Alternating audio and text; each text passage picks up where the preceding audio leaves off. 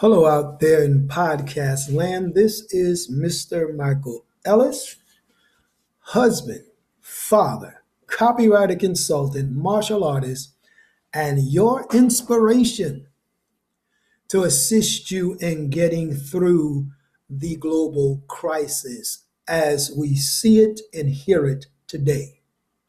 Number one, I want to thank my Lord and Savior, Jesus Christ, for his grace and mercy upon not only myself, but upon others as well. What I'm about to share is something from my background. It is not meant to offend anyone, but only to inspire, educate, and empower you and others on how to make quality decisions. Looking back over my life as I grew up in the area of Brookside Avenue, slash Rockview Circle, which was up the hill, five minutes away from Southern Connecticut by car, 12 minutes from Yale University.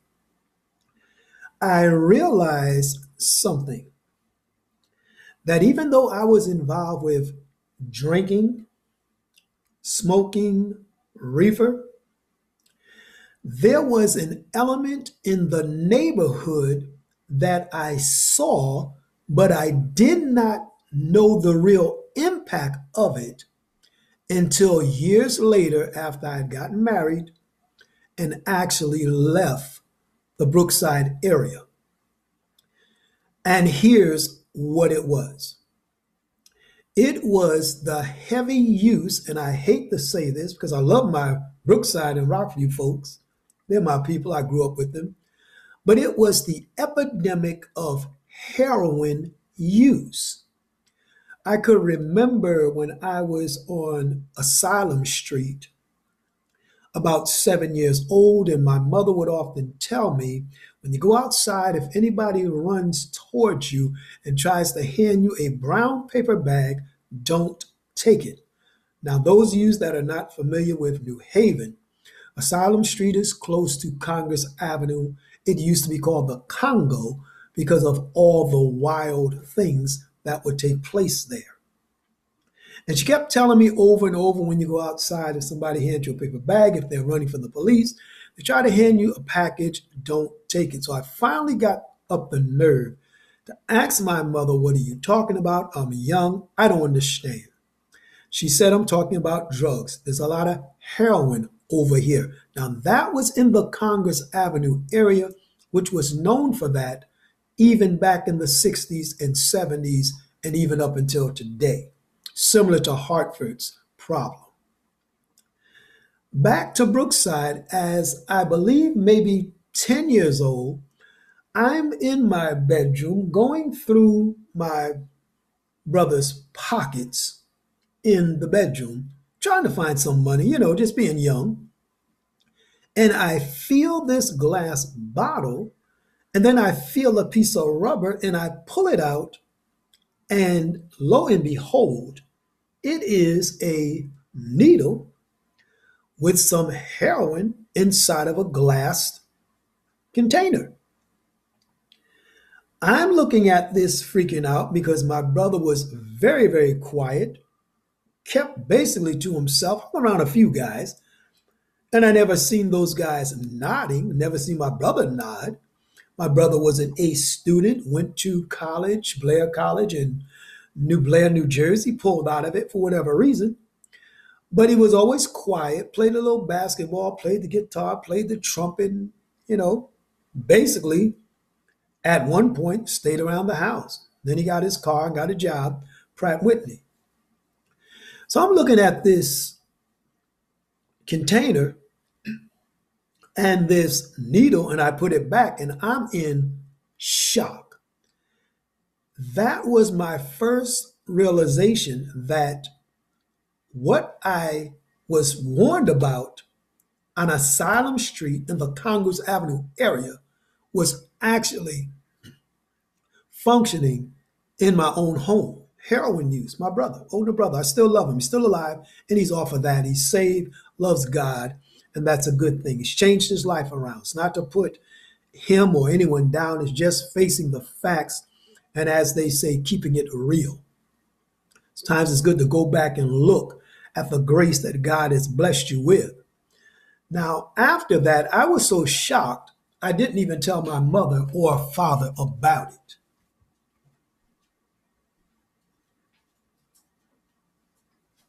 Again, I was so shocked at that age that I did not tell my mother, didn't tell my father, didn't even tell my sister.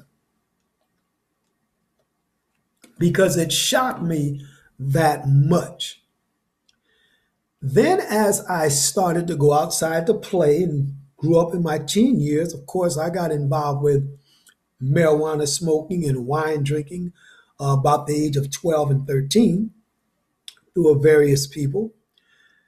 And I noticed a lot of the guys in the neighborhood did smoke weed like myself. You know, wasn't a big deal back then.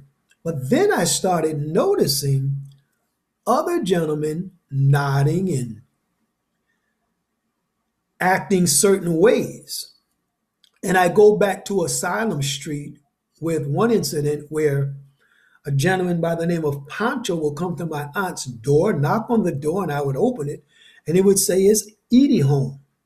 But while he was asking if Edie was home, he was scratching his genitals, and he did it all the time. I'm seven years old, eight years old, I didn't understand that, so I asked my mother, What's going on with Pancho? He's always scratching. She said, Pancho is on heroin. Whoa, all kinds of folks around Congress Avenue. I'm warned, first of all, about heroin. Then a heroin addict comes to the door, wants to see my aunt. Then another gentleman by the name of Shaky, I'll never forget him, kind of tall, light skinned guy, kind of heavy set, bulky. He would always shake when he came to the door. So I asked my mother, What's his problem? she would tell me he's an alcoholic. And anybody that knows anything about alcoholism, if you person gets it too bad, they don't eat, they don't sleep right, they get the shakes. Then there was a, a woman named Ruthie who would sit in my aunt's house and she would be hugging something and they will try to get this item away from her. What was she hugging? A bottle of hard liquor. So there you have it. What I experienced on Congress Avenue was in my home through my brother, who I love still today, still alive, still doing okay, off of drugs, thank God. It was in my neighborhood in Brookside and Rockview as well. As I got older, I started noticing different guys scratching, some nodding, and, you know, breaking in people's houses to get that fix. is not a put down. However, I see the grace of God in this area. I was always afraid of needles. No one in the neighborhood ever offered me a fix. And I thank God for that. The only time someone came close to offering me something like heroin was in pill form, and it was an opiate. And they came to me. I was in Rockview. I still remember the day. And the guy came to me. I know his name, but I'll leave, his, leave him nameless. I still love him.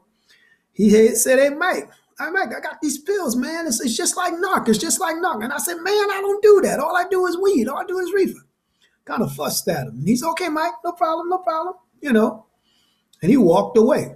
That was the only time. Now, all of the guys in the neighborhood called my brother Big Ellis and called me Little Ellis. Many of the guys that were calling me Little Ellis and my brother Big Ellis were hanging around my brother out of my mother and our sight, as teenagers do, and getting high off of heroin. I seen one on Congress Avenue, and I was there looking for a friend of mine trying to get some reefer at that point in my life. And he asked me, Was I looking for my brother? That shocked me because I figured my brother don't hang around here. That's when I found out there was a greater connection to the heroin thing than I realized. And my point is the grace of God kept those older gentlemen from even offering me any. As a matter of fact, I don't think they offered any of the young people heroin. There was a young lady in my unit, Hunt 100 unit. She was strung out on heroin, lost just about all of her teeth were rotten. Her older brother was on heroin. Now that young lady is saved, filled with the Holy Ghost, and has a professional therapy office for marriages and individuals. She's doing very well. So God bless her on that. Years later, I got saved at the age of 18 and have been born again ever since. Everything has not been peaches and creams. However, I thank God that He did not allow those involved with heroin use, and it was heavy, and I'll tell you why, to offer me any. Only one gentleman offered in pill form, and I turned it down. He never offered it to me again. He had enough respect for me not to come that way towards me again. So on yesterday, I'm thinking about the grace of God, how He protected me from all of this. And I'm counting in less than five minutes the amount of gentlemen in Brookside and Rockview and a few from Oriental Gardens that were actually hooked on heroin. Either they snorted it or shot it. At that time, people weren't smoking it. Asians smoke it but they were snorting it or shooting it or both. I counted 31 young brothers. That's right, 31 young brothers between Rockview and Brookside who were hooked on heroin. This is back in the 70s. I'm 10, 13, 12, you know, in that age range. So these guys are about 16, 15, maybe 18, 19, very young. Very few of them were working a job. Very few of them were furthering their education. I'm comparing the grace of God, how He protected me from that temptation and the pressure. There were several young men my age that got around the older gentleman, either through a brother or a cousin, who actually OD'd on that drug. One in particular, I can remember, he got sick, ended up in Yale New Haven Hospital.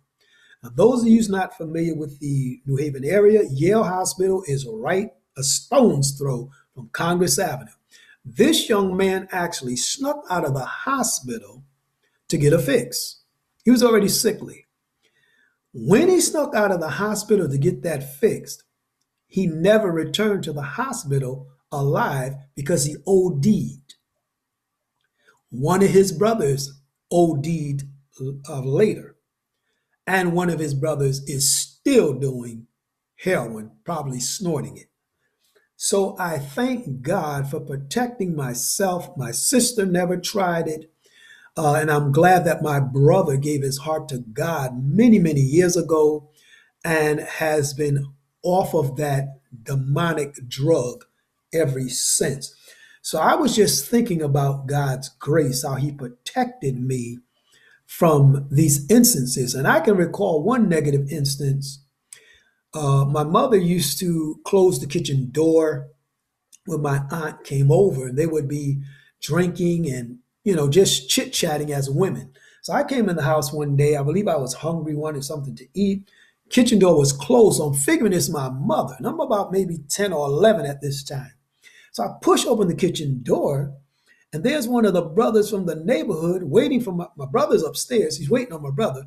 But while he's waiting, he has his arm over the sink with a rubber strap across his arm and a needle in his mouth, shooting up heroin in my mother's kitchen. I had a fit. I said, Man, what you doing? I'm getting it booted. I'm getting it booted. And he was talking like I was supposed to understand and that it was okay. I let him, that ain't okay, brother. You can't be doing that up in here. This ain't no shooting gallery. I'm waiting on your brother, man. I'm trying to get up. Crazy stuff. So that's why I thank God today for his grace.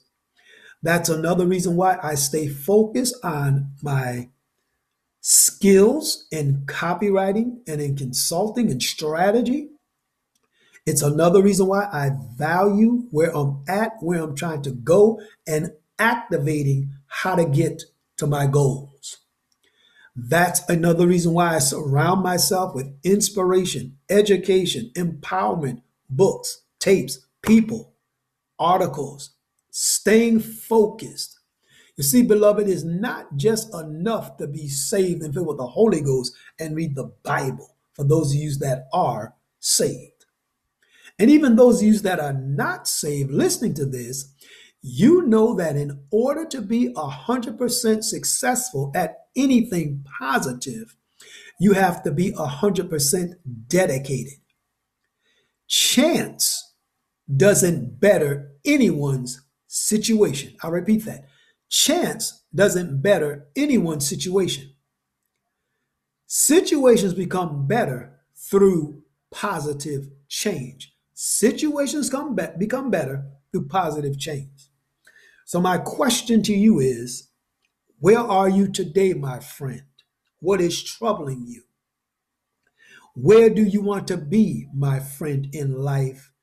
And how do you plan to get there? And lastly, what steps are you taking to reach your positive goals? God bless you. This is Brother Ellis, better known as the Soaring Eagle, signing off. Bye bye.